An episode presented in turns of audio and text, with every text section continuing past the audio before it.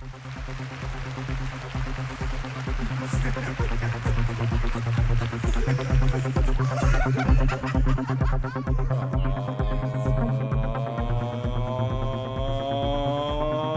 yeah. Welcome back to What Lincoln's Thinking. I'm Peyton Peterson, joined by the one and only Colton Trump. And Trump, I had to say, I'm super excited about today's episode. Oh, I am too. Just absolutely bricked up to the mast. Why are you so bricked up? Well, we have a special guest joining us today, and because he refuses to come and see us in Missoula, we're gonna have to call him over the phone.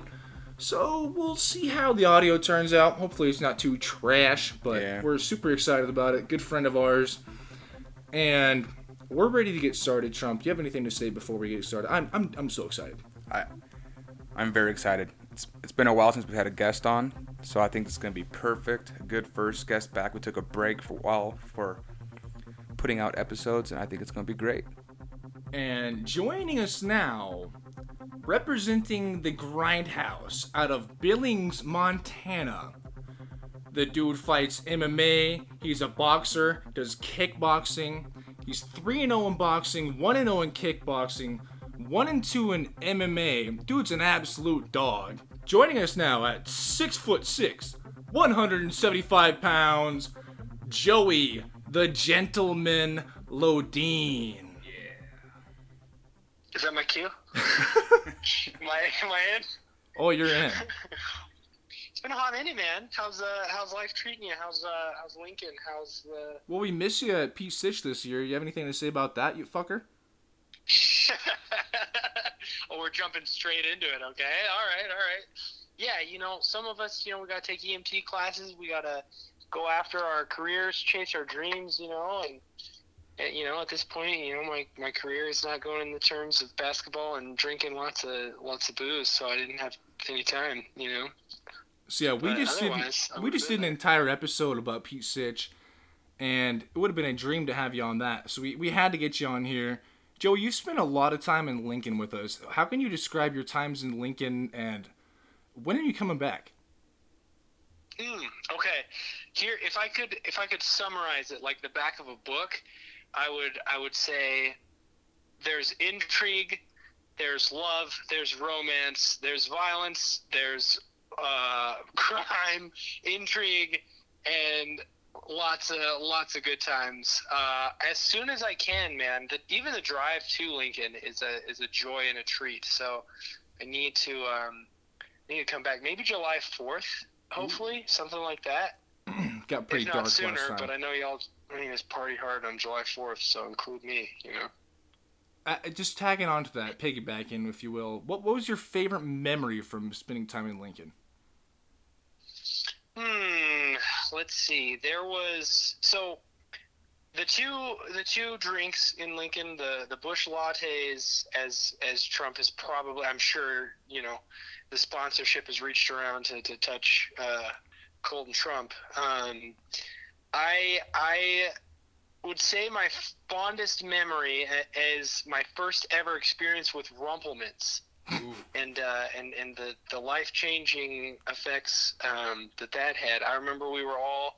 I didn't realize at the bars that we were at that there was an occupancy, like a maximum occupancy, and it was like 49, and there were way more than 49 people in there. It was completely packed, and uh, yeah, that was like. The, and then I wrote my name on the ceiling. Do you remember that? I remember that. That was fun. Then I got punched by a dude in the tummy because I said I could take any damage, and he punched me as hard as he could. And I thought I was going to puke, but I was also you know, pre pre turnt, so I, I I didn't feel anything at the same time. And Joey, sense. you didn't you didn't believe us when we said in Lincoln, Montana, people only drink Busch Light. You were like, all right, like that's probably an exaggeration. And we take Joey Yeah. to the bars, and it, was that the case, Joey? Hmm. Can 110% attest that really they, they don't even ask you what you want. Like most bars, you go to the you go to the bar and you ask the bartender for a drink, and they'll say, "What do you have?" She's already got a can of Busch Light waiting for you. She doesn't even ask; she just hands it to you. so And so Joey Lodine here, a Montana Class C legend, basketball stud. Trump, tell the folks why we should know about this man from his hoop playing times. Oh, back Ooh, the hooping days. back when he was in high school, Uh, man. Oh, is he talking? Or am I Joey, let Trump talk. God damn it. Jesus. Jesus. I can't hear. You ca- Oh, you can't hear? I can hear you now. Can you feel me now? I think so. Oh, sweet. Yeah, just to recap on the times I remember seeing Joey play. Me and Joey were actually in the same class. And since day one, I'm like, this guy is going to be a problem on the basketball court. Dog. Dog. And he's kind of a hard player to explain. Looks like he plays post, but like he has the guard skills. But obviously, if you're six foot six, you're going to get stuck playing post in Class C basketball. And that's the thing. I remember watching him my eighth grade year. I got moved up to high school. I was trash when I was eighth grade, but they needed the numbers. And I remember seeing Joey's lanky ass on the court. I'm like, oh, this all right. And he was just getting buckets. So Joe, you would have been a freshman at districts and getting real playing time. For those of you that don't know, Joey, um, he went to Valley Christian here in Missoula, and all-state player. Ended up transferring to Manhattan Christian your senior year, right, Joey? Yes. And how would you describe your experience from Valley Christian and transitioning to Manhattan Christian? And which one would you like better?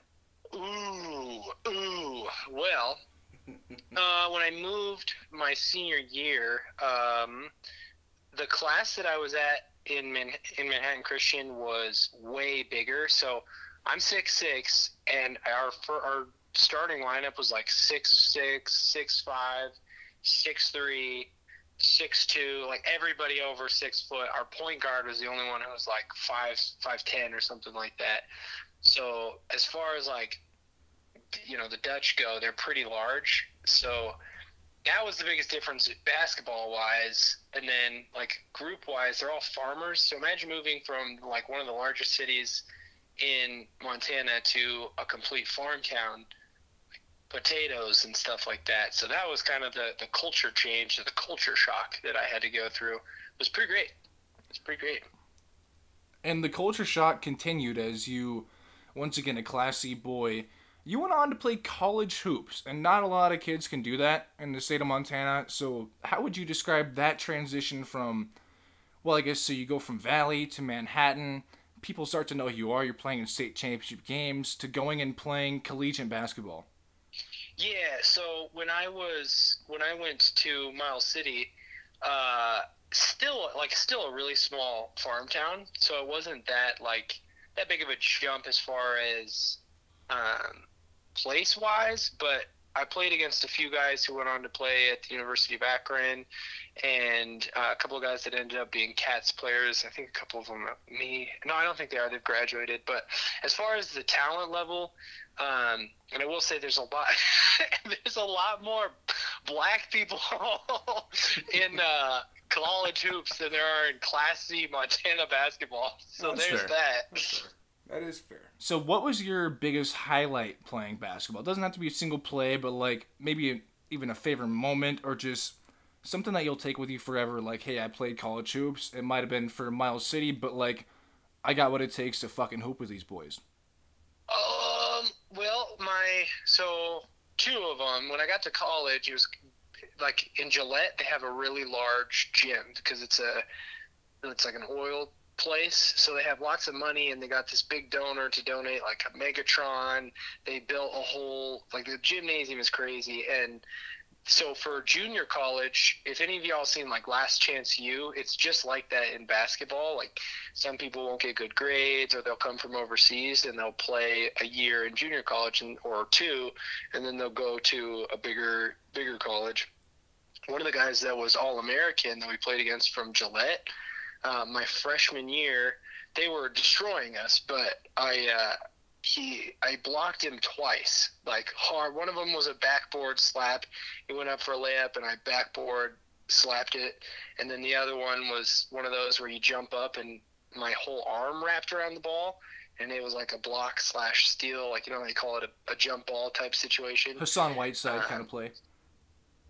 Yeah, yeah, precisely. And that was that was when I was still still tiny. That was my freshman year, and then sophomore year I had a my first ever and one put back dunk, which was like this two hand this this guy went up for a rebound and he was talking trash. He was from United Tribes, which is like a junior college from uh, from from the Res and stuff like that. So they he, they shot. I don't remember one of our guys shot, and I timed it perfectly and went over the back, not illegally, but went over the the back of one of the guys who's talking trash the whole game, and uh, put it back on his head, and he uh, fouled me in the process. That was two of my favorite moments from basketball. Give him Hell a good yeah. set of nuts to the back of the head. Yeah, yeah, it made him feel me. You know. Hell yeah. So any, um, I mean, your time playing at Miles City was there ever any point that you wanted to pursue, pursue more of a basketball career and maybe go try to play D one? Did you ever think that you had that skill set? Was that anything you ever wanted to pursue? Uh, I had offers to go play in was not the University of Wisconsin, but a couple of like D two schools. Um, a couple of D two schools. One in Boston reached out, um, and then one Northland. I think it's in Wisconsin, I believe. But anyways, I just I had enough of the college scene in general, um, and wasn't quite ready to go out on my own as far as life goes. Uh, I just didn't want to leave. I'm, I'm from here. I'm born and raised here. And I didn't want to go that far away. So I turned it down and uh, decided I would just do my own thing for a little while. And so you graduate college, and can I ask you just why in the fuck did you move to Billings, Montana? I got a job, man. they were like, come down here. And I had been here one time and partied really hard at Duke's. And it was it was such a good time that I was like, I will live near that bar if, if that's what it takes. So moved here. And so the Grindhouse in Billings, Montana, that's your passion. I see you posting all the damn time. It looks like you guys are like really like a family. How so you moved to Billings, how do you get started in this fighting process? You're an MMA fighter, you're a boxer, like what sort of sparked this? Obviously you're an athlete, but this was kind of unexpected for me.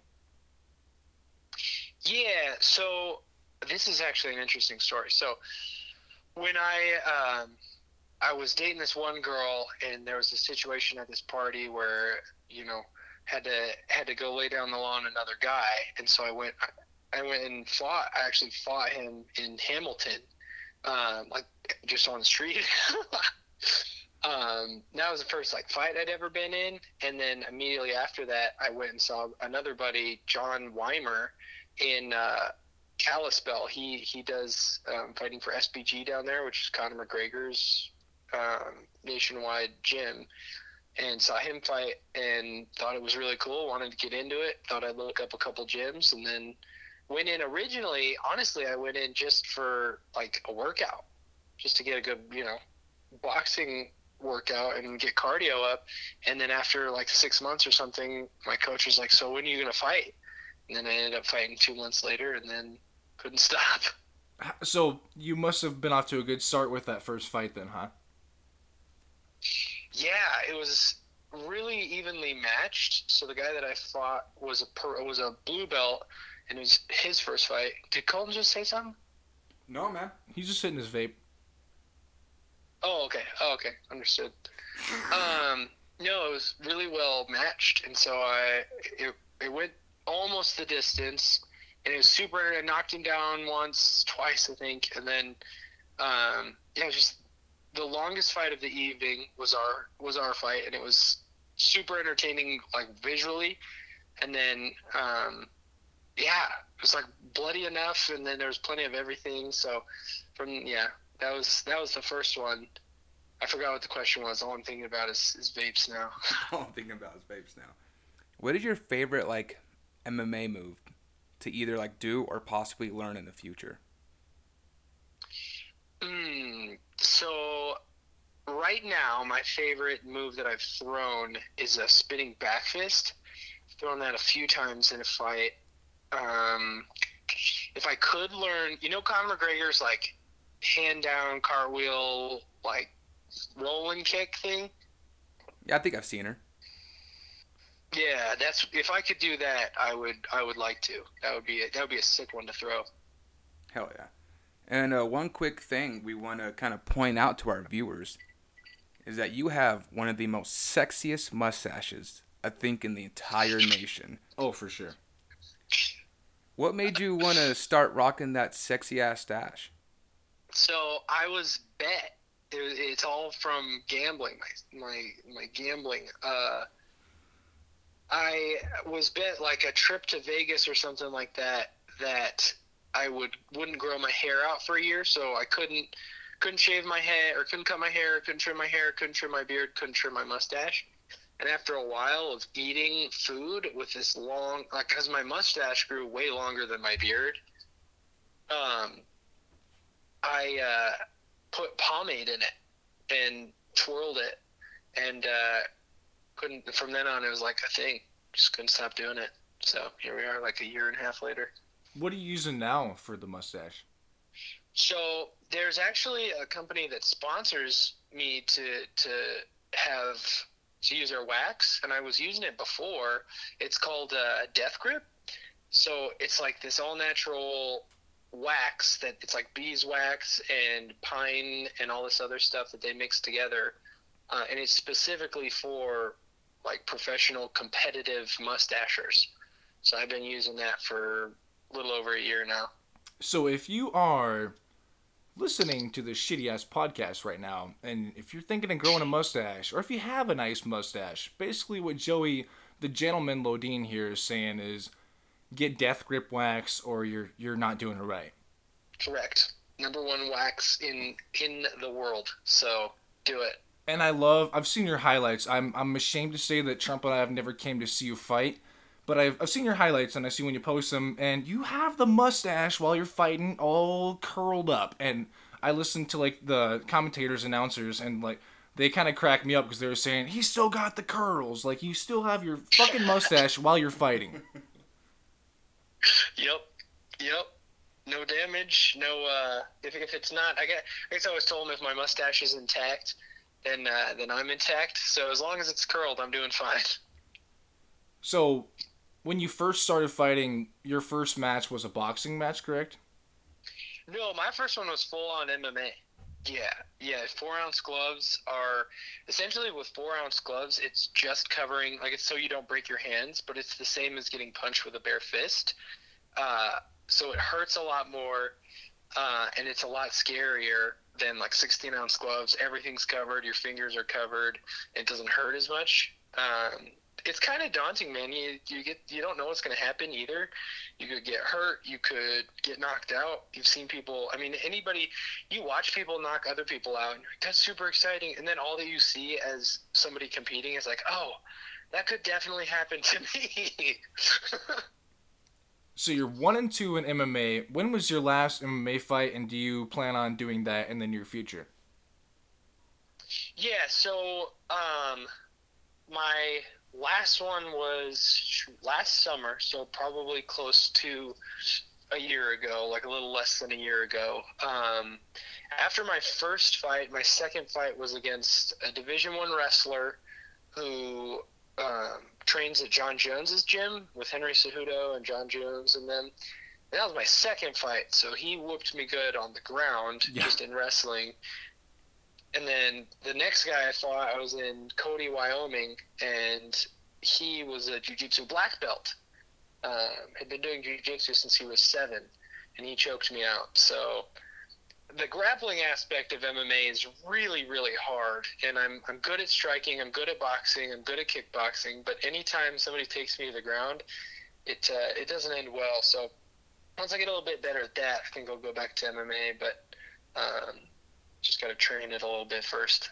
Yeah, so it sounds like you think, as of right now, you might be a better boxer than an MMA fighter, and your record shows that. You haven't lost a fucking boxing match. Like, that's incredible. And so, you're six foot six, your reach must be an insane advantage when you're in the ring. You know, I, I hear that. Uh, like, a lot of people ask me that, but most of the time matchmakers will match me with like the guy the division one wrestler was six three the the guy after him was six two with the longest arms I, I swear to god his arms were touching the ground while he was standing up so it is an advantage over most people but the people that i fought it i mean it's it is to an extent it's like 72 inches is my reach or something like that but his uh like our wingspan not my reach my wingspan is about that and uh both of those guys had similar similar reach. So not all the time is an advantage. It is an advantage, but um, I've learned to use it pretty well. So what's your biggest strength in the ring then? You see your your reach is pretty evenly matched, but what what separates you from the other fighters? Uh, I'm super cerebral when it comes to fighting. A lot of people when when you get into a ring, you get nervous and then you start swinging for the fences. You just want to knock somebody out. Um, I I train the combinations really well, and you can see it in a lot of my different boxing matches, especially more recently. I don't throw one punch combinations unless it's a jab. I throw a lot of three to five punch combinations, um, and I don't brawl. So you'll see people miss me a lot. People think it's just because I have a long reach, but if you watch my feet, I move I move my feet with my punches, which adds six more inches to the distance that I already create. And then on top of that, when I do decide to get in tight with somebody, it's usually after I've gotten them to chase after me for a little bit. So I'll jab, jab, jab until somebody wants to come inside, and then I'll throw five punches before you've thrown three because you have to cover the distance between me that I've created with not only my length, but my feet too. So footwork and boxing specifically, and I think that's why I've been successful too, is because in, in basketball, you train your feet all the time. So in boxing, moving my feet just came naturally, and there's a lot of people who can't or won't do that. They just want to brawl. Yeah. Rocking the jaw lines, baby. yes, sir. and so, Joey, we've known you a long time, and you're like the nicest guy in the entire world. Not to suck your dick or anything, but like you're a pretty damn good guy. And so, is there just like an on switch you have? Like you get in the ring and you're not fucking playing. Like you're not friends with anybody. You just like are there for blood. Like I, I just it's just hard to hard to imagine how you just go from being everyone's favorite person to rocking dudes. Yeah, yeah, I, I get that a lot too. A lot of people say that they don't they never understand like why I fire things like that. There's a lot of references to people being capable of a lot of um, violence, and I think that, uh, like, for example, you ever heard the phrase um, "better to be a warrior in a garden than to be a gardener in a war. Hell yeah. Yeah. So training, so it's more competition to me. So yes, there is an on switch as far as I want to win and I want to do my very best and I want to like as as bad as it sounds, I want to hurt you when you're standing across from me in a boxing match. But I'll it's it's more about me winning and being the best that I can be, and then climbing each obstacle in front. Then you know I'm gonna kill everybody, and you know there's it's just a different mindset. It's it's why they call me the gentleman too. It's where my nickname comes from of trying to change kind of the the stigma behind the sport itself. Is you have nice people who do a lot of crazy stuff and are violent doesn't make them bad people. It's just when I have to and when I want to, you know, tap into that side, I absolutely can. So yes, there is an on and off switch, and I'm very in control about when that goes on and when it goes off. I can definitely agree to that with the competitor's mindset because I played with you in the Pete Sitch tournament in Lincoln, and you were chirping at me for not getting a chase down block in a tournament that I was hungover in. You were like, "What the fuck, Peyton? Like, block that shit." I'm like, "Dude, I'm barely on this court right now." So that one makes sense for me. Yep. Yeah, you should have had that block, man. I don't understand. And there was at least two instances where, despite the threat of a technical foul, you definitely should have thrown down at least twice. If it makes you feel any better, I played in Wayne Estes and Anaconda uh, recently, and I got a dunk in one of those games. So. Let's go! Let's go! It, it wasn't a putback dunk in a in a college basketball game, but it was an uncontested dunk in a tournament with a bunch of washed up dudes. So there you go. Wow. Hey man, did they tee you up though? Do you get do you get teed up in the women's switch one? No. They don't. They allow it. No, it's only in the Lincoln tournament because I think years ago someone actually like broke the backboard or rim or something. So now they have to uh, throw out the tee because the event is for a scholarship. It's all like charity. So yeah, they they don't the family would have to pay for the hoop that got broken. So that's why they throw out technicals for the dunks in the in the pieces tournament. Oh, heard, heard, understood. Yeah, no, that's that's sick though. Was it um, two hands or one? It was two. I'm. I find that my best dunks these days are just like vertically off two feet with two hands. Nice. Yep, that's the way to go. That's power right there, baby. Hell yeah, I've, I've rattled rattled the rim pretty good. Oh yeah, I love it. I love it. Attaboy. So when's your next fight?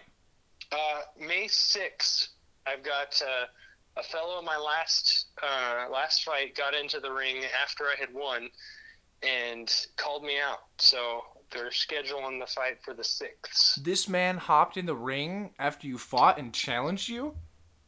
So uh, jokes on him. I'll, I'll, I'll enlighten this a little bit because it's kind of a funny story. He was scheduled to fight me that very same that very same night, but he said I would be too much.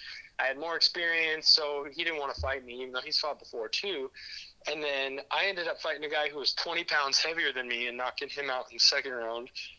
And then after I had done that, the guy gets into the ring and says, anybody at 100 anybody here at 175 or 170 pounds you know i i could you know i'm not impressed with anybody here. So i got in and was essentially like listen you had the opportunity to fight me before and now you're using a lot of big words to say you'll fight anybody even though you and i both know deep down that's not true. Now you have to fight. You said anybody at 170 and i'll fight you at 170 pounds. So his lot his, his fault but it's gonna happen now so Do you have anything to say to him if he somehow heard heard you on here? Let's go. Let's go. I meant everything I told you when we when there were no microphones around. I meant every word I said. This man's gonna be eating through a straw here soon. yes, sir. So Joey, when you're fighting, like you gotta be, you're playing in like or you're fighting in arenas, I should say. How are the how are the crowds? Is your family there? Your friends there? Do what's it like winning over the crowd? Like that's got to be like quite an experience.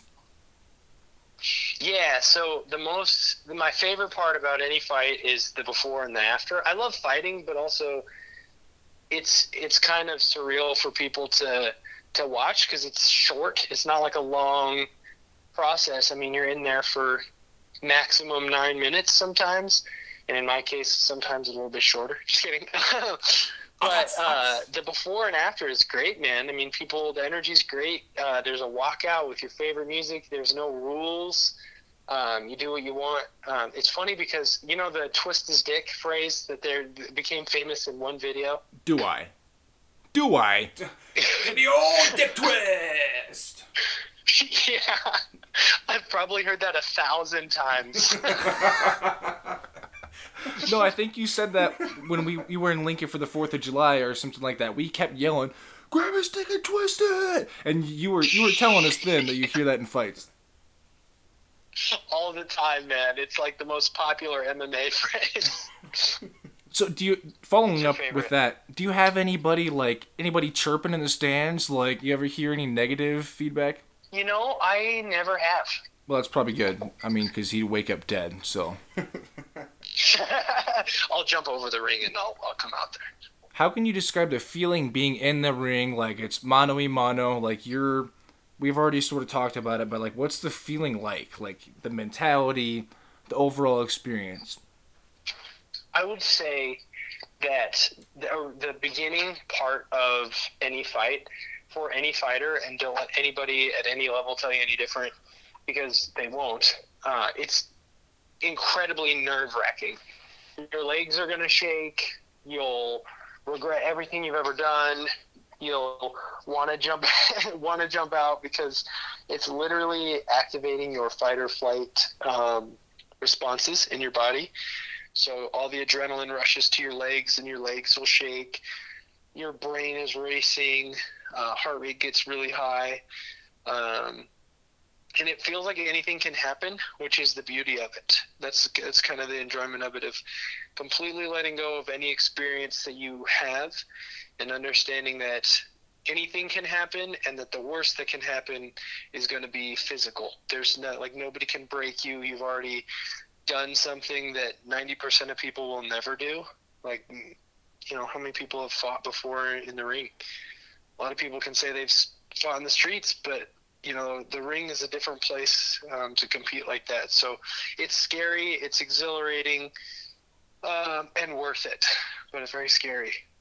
So you're gonna keep riding this train, gonna keep fighting, gonna keep climbing up the ladder. Yeah, man. Um, I've got I've got a lot of um, support now, so it, it kind of has grown into something that I wasn't necessarily expecting. So now I'm just kind of seeing where it goes and how far it takes me, and then we'll go from there. Hell yeah. So what's like the biggest challenge you face in the ring or training or what's been something that's frustrated you or something that you could work on? Yeah, man. The, the two the two MMA losses were extremely frustrating. Uh, the the first one, he had me. Uh, if anybody knows jiu-jitsu, he had me in mount and was landing a bunch of punches, but I was still moving, and 10 seconds left. Uh, and then he was throwing some punches. I didn't answer anything, but I was still moving, and the ref called it. That was really frustrating. Um, the challenges of a first loss after going through all of these highs of you can beat anybody and never having lost before, and you know those sorts of, sorts of things are difficult. So losses are, are definitely hard in sport too because there's no blaming. Like basketball, in the back of your mind, you can be like, well, if that guy would have hit those two free throws, then maybe we wouldn't have, have been in that position. But in, in MMA and in boxing, if you slip up and you, you know, all your training could could be riding on one punch that anybody could land at any point, and that can be that can be frustrating when you put a lot of work into something and then it doesn't turn out the way you want it to. So do you take those MMA losses with you into boxing? Yeah, dude, it's it's the feeling of it. I was I started undefeated in MMA. Great telling people like I've never lost and all this other stuff. Um, and then it kind of sucks having a record of one and two in in MMA, and then you know the feeling of a loss, especially in in martial arts and in combat sports, is one of those things where I don't I don't want to feel those again. So it's a driving force in boxing because haven't lost, don't want to lose, put in a lot of work to not lose. So yeah, they do drive me in, in boxing and kickboxing. So Joey, what is how is the like the promotion aspect of fighting band? Like have you do you interact with other like media and reporters and like in Billings are you well known because you're a fighter? Like I know it's like a the biggest city quote city in Montana, but do people recognize you after after fights? Dude, funny story about that actually. I just bought a washing machine and a drawing machine, and uh, I bought the floor model to save some money, and they put my name on it, and apparently somebody um, recognized it and was like, "Oh yeah, I saw that guy fight before." So they recognized me at Fred's Appliance. So I don't know if that if that means I'm well known or not. It's only up from here. You're not going to be able to go to grocery stores anymore. it's first it's appliances, and then you can't go to McDonald's. yep. Yep. Do people like interview after fights? Like, how does that process go? Yeah, I've been on podcasts. I've been. Um, people will come up to me and like buy me drinks afterwards and stuff like that. Um, I talked to the the promoters. I got interviewed after my knockout in Lewistown. Um, so it's there's interviews. There's people who I haven't been on like I've been on pay per view, but I haven't necessarily been on TV. But um, yeah, man, I, I get around. You just shot a uh, I don't even know how to like a promotional video for your fight in May. Yeah, yeah. So Townsley Electric uh, sponsors me, and they paid for me to get like a professionally shot um, promo video. So in the next um, few days, when I officially this is this is like actually the first time I've announced that I'm fighting in May. So um, there's that, and then the video will come out, and that'll essentially be my I'm fighting May 6th and that. So. So we're breaking news on what Lincoln's thinking. Hell yeah. Oh yeah! Spoiler alert! You guys have have the first first uh, announcement. So there you go. Hell yeah, dude. Are there any other sponsors you want to shout out? No, those are my my two biggest ones. Uh, Death Grip obviously keeps the mustache intact, and then Townsley is the man who's uh, behind all the all the rest of it. He, he keeps the the bills paid and, and supports me in, in every other way. He's a purple belt in jiu-jitsu too, so he's he's showing me a ridiculous amount of technique stuff too. So That's dope. And so you mentioned you you really you moved to Billings, but you had partied there before pretty hard. Can Billings party like Yeah. Lincoln, Montana can? uh, I'm gonna say this: there's nobody who can party as hard as Lincoln Montana does. Yeah, baby. Billings would get eaten alive by Lincoln, and it's significantly smaller. So But I appreciate how you can come to Lincoln and just fucking rage for three days straight, staying up till four o'clock in the morning, Busch lights, Rumple Minzes, and all. Oh yeah, dude, uh, you have to. It's it's a it's too good of a time to want to go to sleep. Come on now. Trump, we haven't really heard you talk in a while. I What's know. up? I know. I, I just been in, soaking in all the information Joey's been given. But I really, I really love how you just like came. Like obviously you, we knew you in high school. We were pretty all right friends. We didn't hang out all that much outside of high school. And then this one year you came down to the basketball tournament and you just absolutely got absorbed into the Lincoln culture and everyone loved you. I think you had a great time. I just think that was awesome. Hundred percent. Yeah, dude. I I uh, I love the the greatest part about it was when you guys first asked me. Um, you asked me once, and then I said I couldn't do it, and then you asked me again. Which there's a lot of people who'd like ask you to do something sometimes out of convenience, but you guys asked me like a second time, I was like, "You actually want me to go?" So then I came down, and it was an absolute blast and something that I look forward to every single year. Unfortunately, I couldn't go this year, but holy smokes, man! I love Lincoln.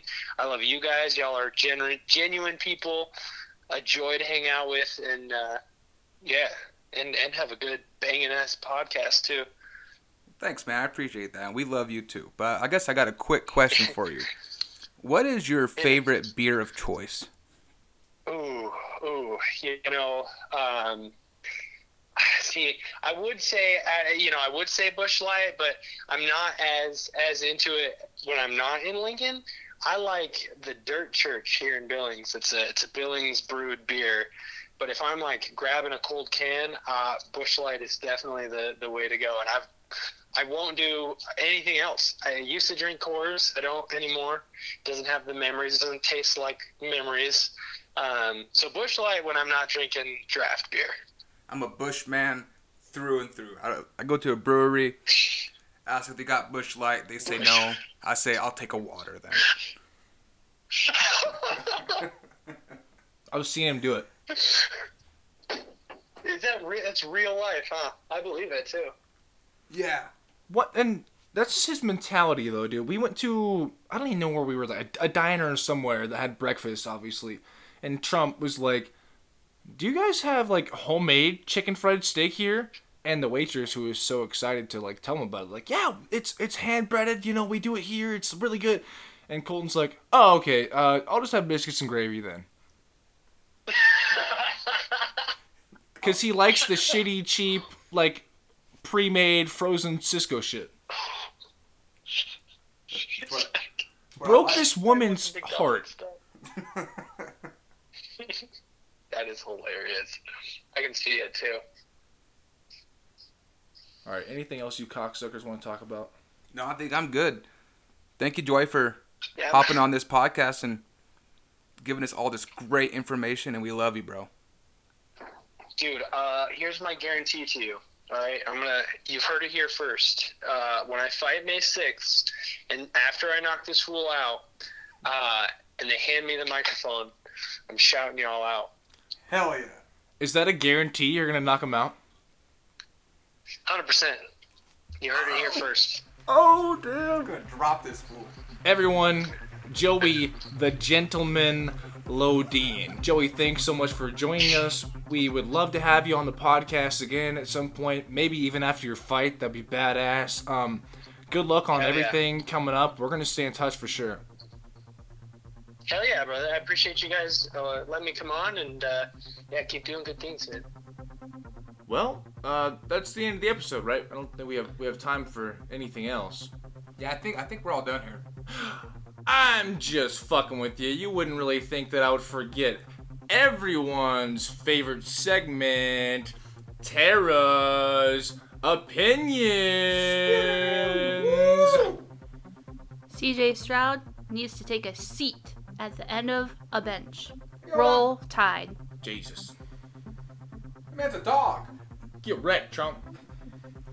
And now, that's all we have time for today, folks. Thanks for listening, as always. Don't be scared to follow us on Instagram, TikTok, Facebook, the whole fucking shebang. Share with your pals. Good looks, baby. Trump, you got anything to say? Fuck them kids, bro. Hell yeah. Deuces.